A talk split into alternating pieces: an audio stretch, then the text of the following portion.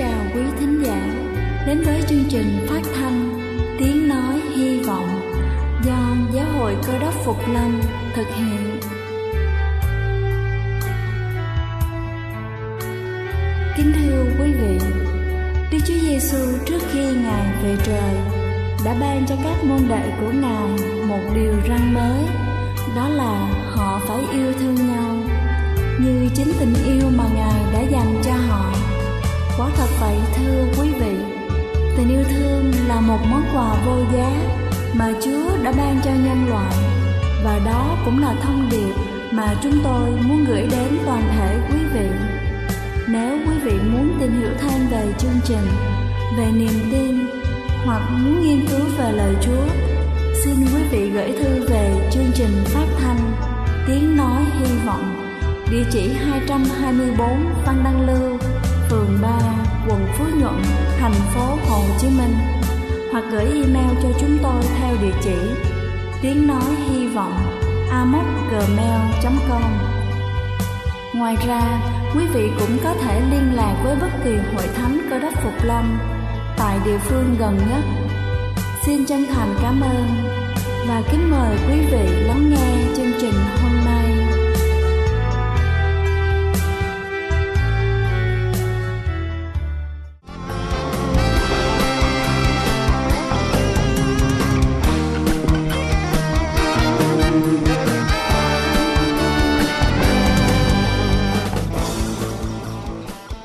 Ái kính chào quý vị thính giả đang lắng nghe chương trình phát thanh tiếng nói hy vọng. Chúc quý vị có một ngày mới thật tràn đầy ơn phước Chúa ban cho.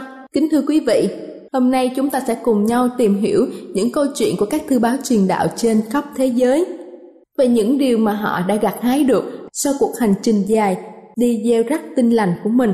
Câu chuyện hôm nay với tựa đề Chúa của chúng ta là Đức Chúa Trời toàn năng. Vào ngày 23 tháng 5 năm 2005, như thường lệ, tôi hứng khởi bắt đầu một ngày mới của mình bằng sự cầu nguyện và lời Chúa. Để chia sẻ phúc âm, tôi đang lái xe với người bạn của mình, vừa trả tiền phí xe và đi vào đường cao tốc. Đột nhiên chúng tôi nghe một tiếng nổ lớn. Tôi bắt đầu choáng váng và cổ của tôi đau nhức. Một tài xế không có kinh nghiệm vừa tông vào đuôi xe của tôi. Chiếc xe của tôi bị thiệt hại nặng nề. Tôi và người bạn của mình được đưa đến bệnh viện. Ngay lập tức Cảm tạ Chúa, bác sĩ cảm thấy tôi có thể hoàn toàn bình phục sau 3 tuần nghỉ ngơi, nhưng tôi không thể hiểu tại sao chuyện này lại xảy ra. Buổi sáng hôm ấy, tôi rời nhà với quyết định chia sẻ phúc âm, chứ không phải là kết thúc trong bệnh viện. Dù sao, tôi vẫn tin tưởng rằng mình sẽ tìm thấy kế hoạch của Đức Chúa Trời dành cho mình. Buổi sáng kế tiếp, một người đàn ông trông có vẻ thanh lịch đi dạo xung quanh, hỏi thăm mỗi người, bệnh nhân xem họ có thoải mái và có tiến triển gì hay không. Ông là giám đốc điều hành của bệnh viện, nhìn thấy tôi đang đọc kinh thánh, ông hỏi, anh cũng đi nhà thờ à? Tôi trả lời, vâng, tôi đi nhà thờ cơ đốc Phục Lâm. Ông kể cho tôi nghe rằng ông đã từng học thần học và là một tín hữu tích cực trong giáo hội trưởng lão. Chúng tôi nói đến vấn đề ngày sa bát và tôi tặng cho ông quyển sách Sự tranh đấu khốc liệt. Tôi cũng khuyến khích ông ghi danh vào khóa học kinh thánh thần linh tiên tri. Sau đó tôi mời ông tham gia vào những buổi truyền giảng qua vệ tinh của các mục sư trong tổ chức năm đó. Tôi rất kinh ngạc khi thấy ông tham gia đều đặn, cuối cùng ông quyết định làm bắp tem. Sự quan phòng của Chúa mới kỳ diệu làm sao. Trong ngày bắp tem của mình, ông bước thẳng đến phía tôi với một nụ cười rạng rỡ. Tôi biết rằng ông là linh hồn mà Đức Chúa Trời đã chuẩn bị cho tôi trong ngày tai nạn ấy. Tôi biết rằng Đức Chúa Trời sắp xếp sự gặp gỡ lạ lùng nhưng thiên liêng này. Nhưng còn hơn thế nữa, Trước vụ tai nạn, tôi đã hứa sẽ dâng tiền cho một dự án xây dựng hội thánh, mặc dù tôi không có nguồn thu nhập lớn hay là một tài khoản tiết kiệm nào. Hóa ra số tiền bảo hiểm nhận được từ vụ tai nạn chính xác là số tiền mà tôi đã hứa. Chúa là Đức Chúa Trời toàn năng, Ngài dẫn dắt những tư tưởng và định hướng tình huống của mỗi chúng ta. Ngài chuẩn bị và quản lý tất cả mọi thứ trong chức vụ thư báo mỗi ngày của tôi. Con ngợi khen Ngài là Chúa của con. Kính thưa quý vị, trong Kinh Thánh sách Roma đoạn 8 câu 28 cũng có chép rằng Vả, chúng ta biết rằng mọi sự hiệp lại là làm ích cho kẻ yêu mến Đức Chúa Trời, tức là cho kẻ được gọi theo ý muốn Ngài đã định. Đây là chương trình phát thanh Tiếng Nói Hy Vọng do Giáo hội Cơ đốc Phục Lâm thực hiện. Nếu quý vị muốn tìm hiểu về chương trình hay muốn nghiên cứu thêm về lời Chúa, xin quý vị gửi thư về chương trình phát thanh Tiếng Nói Hy Vọng, địa chỉ 224 Phan Đăng Lưu, phường 3, quận Phú Nhuận, thành phố Hồ Chí Minh hoặc gửi email cho chúng tôi theo địa chỉ tiếng nói hy vọng amos@gmail.com Ngoài ra, quý vị cũng có thể liên lạc với bất kỳ hội thánh Cơ đốc Phục Lâm tại địa phương gần nhất. Xin chân thành cảm ơn và kính mời quý vị tiếp tục lắng nghe chương trình hôm nay.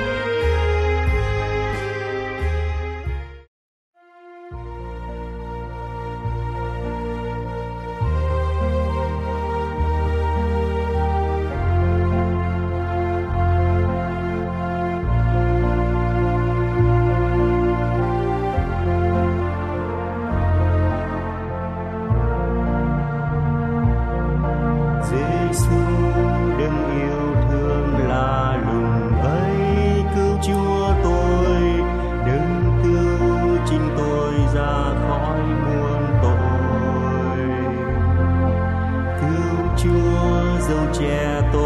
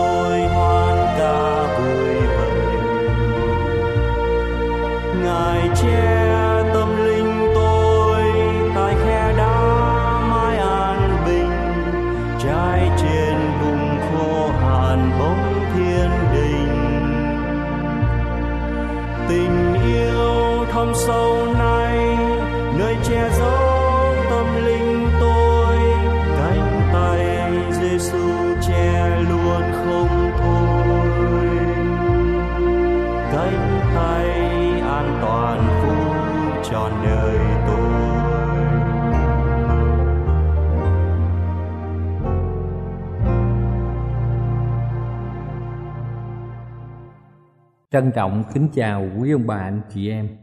Xin chúng ta mở trong Kinh Thánh. Văn đoạn 10 câu 11. Chúa Giêsu phán rằng: Ta là người chăn chiên hiền lành.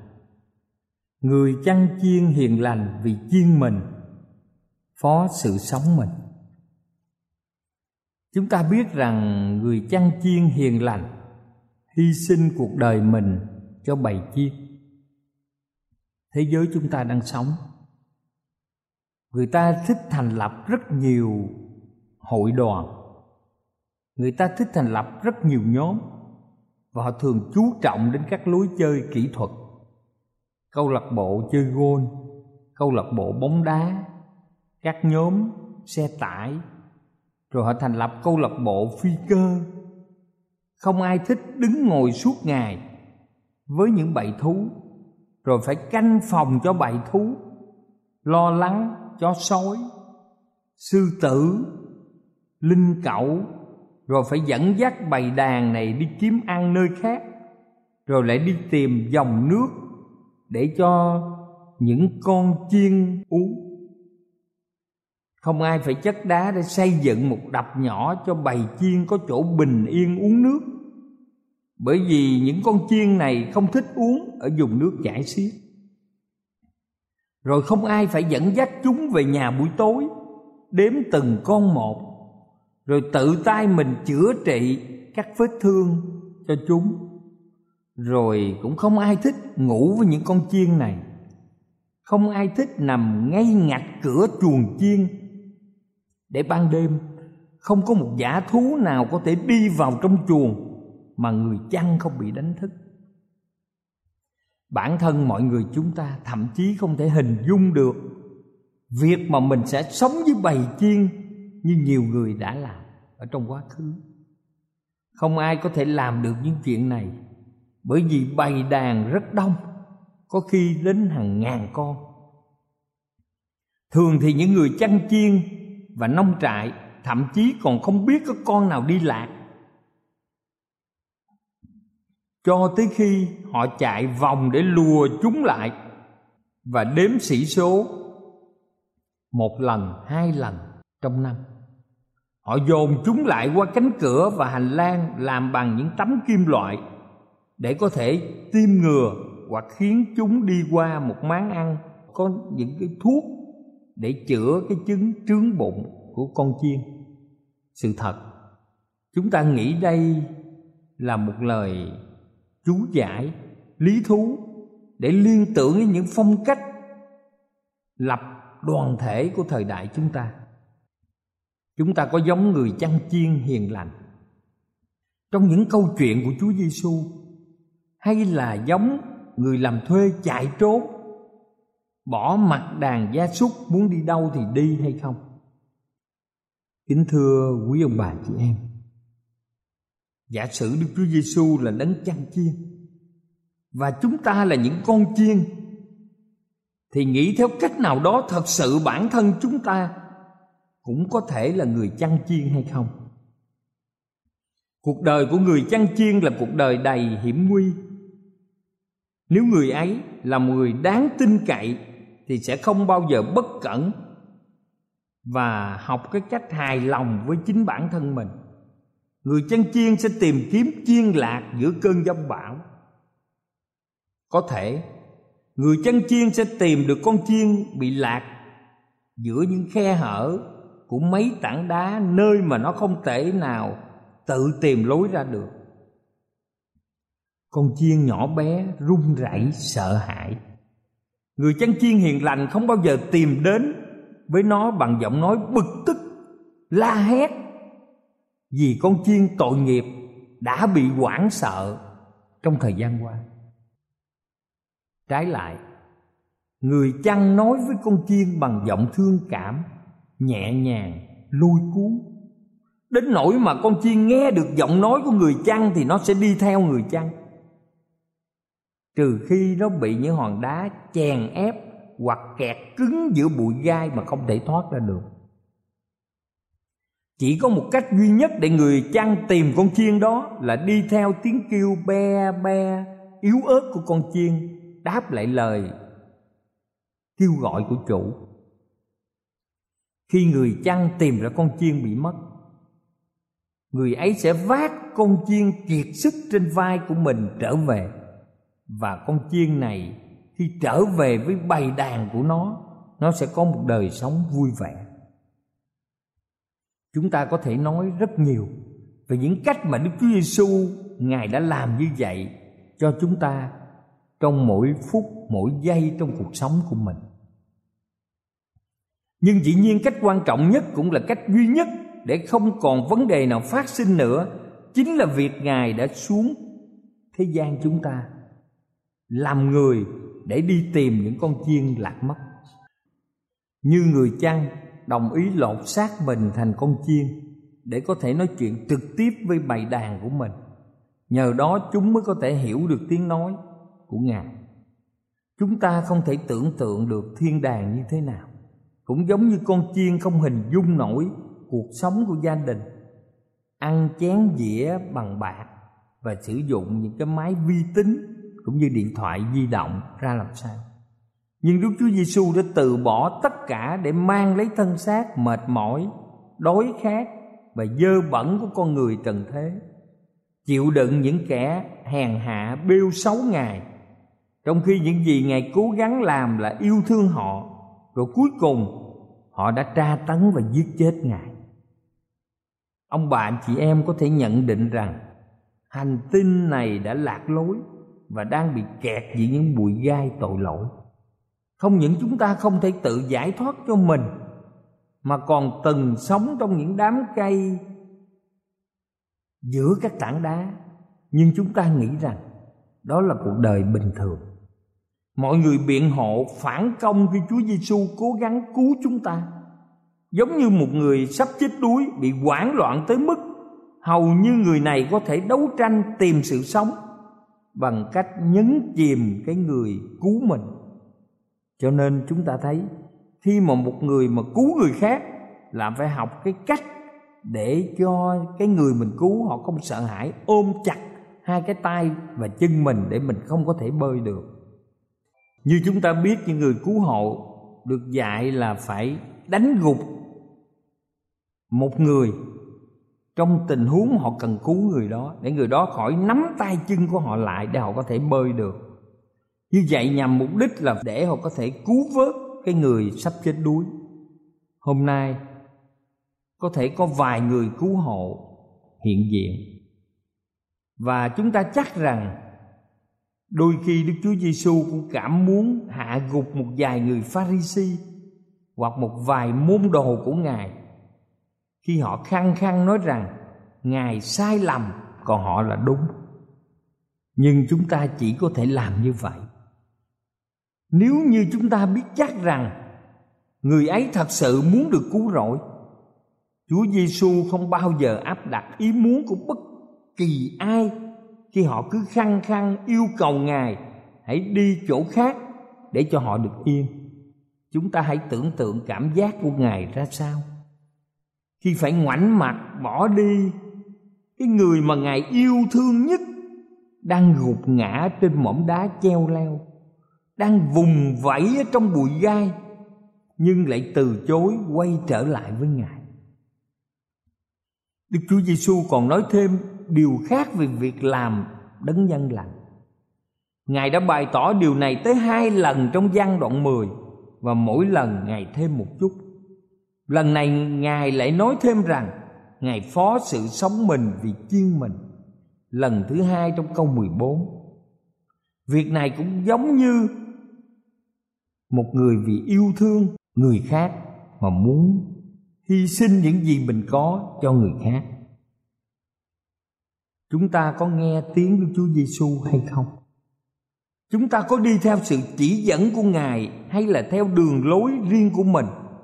Giả sử đức chúa giêsu là đấng chăn chiên và chúng ta là những con chiên, thì nghĩ theo cách nào đó thật sự bản thân chúng ta có thể là những người chăn chiên hay không có đoạn trong sách dân số ký đức chúa giêsu đã hướng dẫn Môi-se cách mà thuyết phục Giô-suê sẵn sàng dẫn dắt dân Israel sau khi Môi-se mất. Đoạn sách không nói cụ thể nhưng rõ ràng chính Môi-se là người chăn dắt dân sự của mình. Sự thật, Đức Chúa Trời đã huấn luyện Môi-se suốt 40 năm như một người chăn thực thụ để ông sẵn sàng dẫn dắt đoàn dân rất là cứng đầu. Môi-se đã hy sinh cả cuộc đời mình cho họ rồi người lãnh đạo này bị chửi rủa, bị lâm bầm để đền đáp những nỗ lực triền miên của ông vì yêu thương dân sự giờ đây khi sắp đi đến cuối cuộc đời của mình, cuối cuộc đời của một người chăn chiên Môi-se đã cầu xin đức chúa trời cho họ một người lãnh đạo tốt một người sẽ sống giữa lòng dân tộc và luôn luôn tiên phong để dẫn dắt dân sự. Đức chúa trời bảo môi xe rằng vô xuê là người mà ngài lựa chọn. Môi xe chưa biết ngài đã dành sẵn một món quà rất lớn, ban thưởng cho những năm lao động cực nhọc của ông. Vì vậy, nhiều người có thể trở thành những tôi tớ chăn chiên của đức chúa trời, nhưng họ có thể làm tốt hoặc không mà thôi có những đoạn trong sách Ezechiel và Esai kể về những người chăn chiên không tốt họ nằm trong hàng ngũ những nhà tiên tri được đức chúa trời chỉ định, nhưng họ lại chống lại các thầy tế lễ, các vua của dân Israel và Juda. Họ là những người mà Đức Chúa Trời đấng chăn chiên vĩ đại, cho cơ hội để chăm sóc chiên ngài. Nhưng họ đã không hoàn thành nhiệm vụ của mình. Không những họ không chiến đấu với những kẻ trộm cướp để bảo vệ bầy đàn như Assyri, Babylon mà đôi khi còn tự câu kết với họ. Trong tân ước đức chúa giêsu nói với phi rơ rằng hãy cho chiên ngày ăn. Cả hai sứ đồ phi rơ và phaolô đều viết thư tín hướng dẫn cho dân sự làm thế nào để trở thành một người lãnh đạo tốt hay còn gọi là người chăn chiên tốt cho hội thánh có thể hầu hết chúng ta hiểu từ mục sư, có nguồn gốc từ đồng cỏ. Nhưng tôi nghĩ chúng ta đã quên nó. Chúng ta cho rằng mục sư chỉ đơn thuần là người nói giỏi, giảng hay, và có thể là một nhà lãnh đạo hội thánh có tài. Chúng ta thắc mắc tại sao họ không thể đảm đương nổi những nhiệm vụ mà chúng ta nhờ họ. Chúng ta biết rằng mục sư được xem như một người chăn chiên đi bên cạnh hội thánh, quan tâm, lắng nghe, chia sẻ, chăm thêm dầu thánh linh để sưởi ấm những vết thương tinh thần của dân chúng và tìm họ khi họ đi lạc. Còn chúng ta thì sao? Nếu chúng ta muốn làm người chăn chiên của đức chúa trời, nghĩa là chúng ta phải trở thành mục sư, đúng hay không? Hoặc là làm hướng dẫn viên, hoặc làm trưởng điểm nhóm hay, ai cũng có thể là người chăn chiên. Như vậy chúng ta phải cần xem một người chăn chiên tốt phải làm gì. Người ấy biết tên từng con chiên một, biết rõ bản thân chúng, con nào bị đau móng chân hay còn, hay con nào cần một chế độ ăn uống hợp lý, con nào bị mệt mỏi hay thỉnh thoảng cần phải được mang giác đi. Chúng ta có biết bạn bè mình về những chi tiết như vậy hay không? Chúng ta có quan tâm biết khi nào họ cần ai đó lắng nghe, họ tâm sự hoặc là giải tỏa nỗi niềm riêng hay không? Một người chăn tốt sẽ dẫn dắt bầy chiên của mình. Chúng ta không phải là người lãnh đạo bạn bè mình. Thậm chí mục sư cũng không phải thuộc vào hàng lãnh đạo này. Nhưng đức chúa trời lãnh đạo chúng ta. Thượng đế lãnh đạo chúng ta. Chúng ta nhìn ngài là tấm gương. Chúng ta có đi theo người chăn chiên và dùng sự ảnh hưởng của chúng ta để động viên những người khác làm như vậy hay không? Hay thay vì vậy, chúng ta lại đi theo bạn bè và kết thúc cuộc đời mình bằng những chuyện dính chặt ở trong bụi gai. Người chăn chiên tốt sẽ bảo vệ đàn chiên mình. Chúng ta có thể cho phép mình đứng nhìn một ai đó bị hành hung, chế giễu và lăng mạ ngay trước mắt chúng ta hay không người chăn chiên tốt dành cuộc đời mình cho đàn chiên, và Đức Chúa Giêsu đã hy sinh cuộc đời Ngài cho chúng ta theo cách mà chúng ta không thể tưởng tượng nổi. Chúng ta có đi theo sự hướng dẫn của Ngài và nỗ lực thương yêu những người chung quanh bất chấp khó khăn và nguy hiểm không? Nếu bất tiện thì thế nào? Chúng ta có lập kế hoạch để thực hiện vào một ngày nào đó hay không? Kính thưa quý bà chị em, Chúa Giêsu là đường đi, là lẽ thật. Và chúng ta biết rằng đường đi lẽ thật mà người chăn chiên đối đãi với tội nhân lầm lạc người đi theo sau không ngại hiểm nguy giữ khoảng cách và hy sinh bản thân.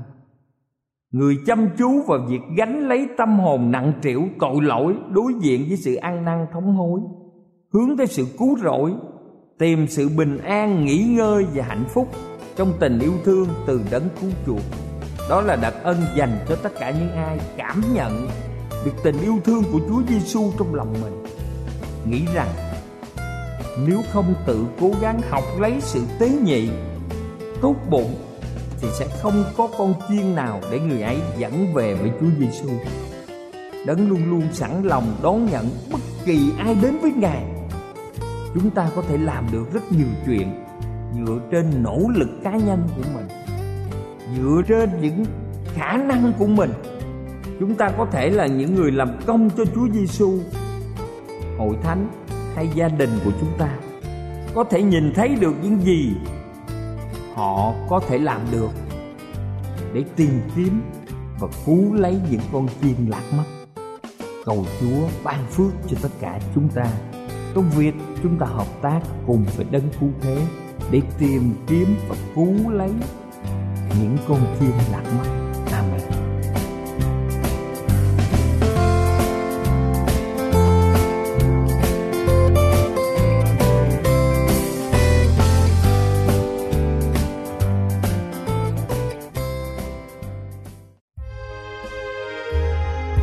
Đây là chương trình phát thanh Tiếng Nói Hy Vọng do Giáo hội Cơ đốc Phục Lâm thực hiện. Nếu quý vị muốn tìm hiểu về chương trình hay muốn nghiên cứu thêm về lời Chúa, xin mời quý vị gửi thư về chương trình phát thanh Tiếng Nói Hy Vọng, địa chỉ 224 Phan Đăng Lưu, phường 3, quận Phú Nhuận, thành phố Hồ Chí Minh hoặc gửi email cho chúng tôi theo địa chỉ tiếng nói hy vọng amos gmail.com. Ngoài ra, quý vị cũng có thể liên lạc với bất kỳ hội thánh cơ đốc phục lâm tại địa phương gần nhất. Xin chân thành cảm ơn và hẹn gặp lại quý vị trong chương trình lần sau.